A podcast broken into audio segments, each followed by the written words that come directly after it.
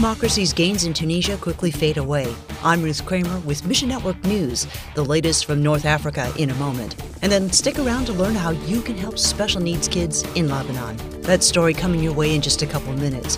But first, you may remember Tunisia as the birthplace of the Arab Spring. Voice of the Martyrs Canada CEO Floyd Brobbel says Since the Arab Spring, they've democratically been a success in many ways and has opened the doors for greater religious freedom. Today, ongoing protests fill the streets, and a new law threatens freedom of speech. The law contains vague wording that prohibits public debate of the economy. People could face prison terms between 10 years and life for breaking this law, and believers worry about the possible next steps. What exactly is the Tunisian government limiting here? Are they just coming against those that express negative sentiment against the government, or are they going to take that further? After the Arab Spring, Tunisia became the first country in North Africa to protect religious freedom, but sharing your faith in public is still illegal. It's experienced some freedoms, but it's still a church under pressure. Pray Tunisia's government will stop its crackdown on basic freedoms and pray believers will find peace in the Lord come what may. We believe there's a biblical basis for human rights.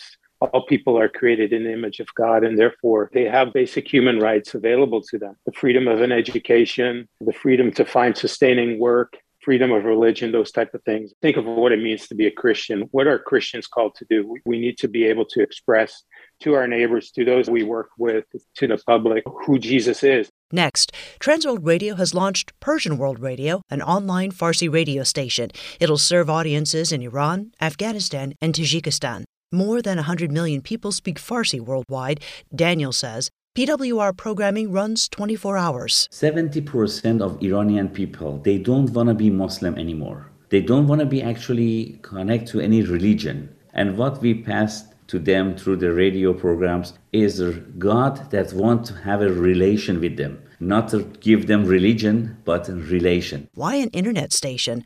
Well, Daniel says Iranians love using internet programs like blogs and podcasts, and they don't appreciate government restrictions for online activities. Iran regime actually they uh, they are just pushing them back they don't use internet it's not good for you they close the internet sometimes but because of that, they are going to use VPN and reaching more websites. The station carries discipleship programs as well as music, and it's a great resource for Iranian Christians who don't have access to many Christian materials. Printing Bibles is actually illegal in Iran.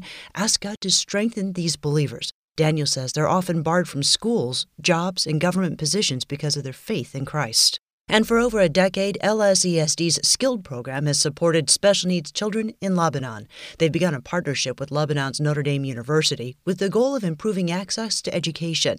Daniella Daou says In Lebanon, we have no uh, mandated special education in post secondary or uh, higher education. So, uh, students we serve at schools would leave at grade 9 or 10 with no future in, in sight in terms of academic or uh, vocational education. On NDU's campus, SKILD operates an office to help students struggling with their academic performance.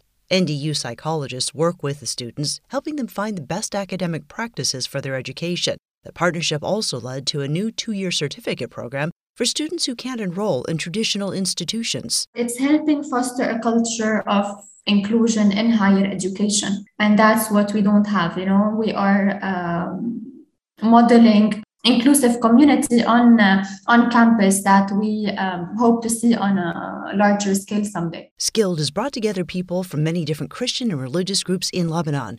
Pray God's love would be evident in the work they do. Thanks for listening to Mission Network News, a service of One Way Ministries. This month, Slavic Gospel Association offers My Father's House. It's a devotional written by women for women and it uses the furnishings of the Old Testament tabernacle as object lessons, along with stories of ministry to Slavic women for your spiritual growth. Get yours free when you click on the banner ad at missionnews.org. That's missionnews.org.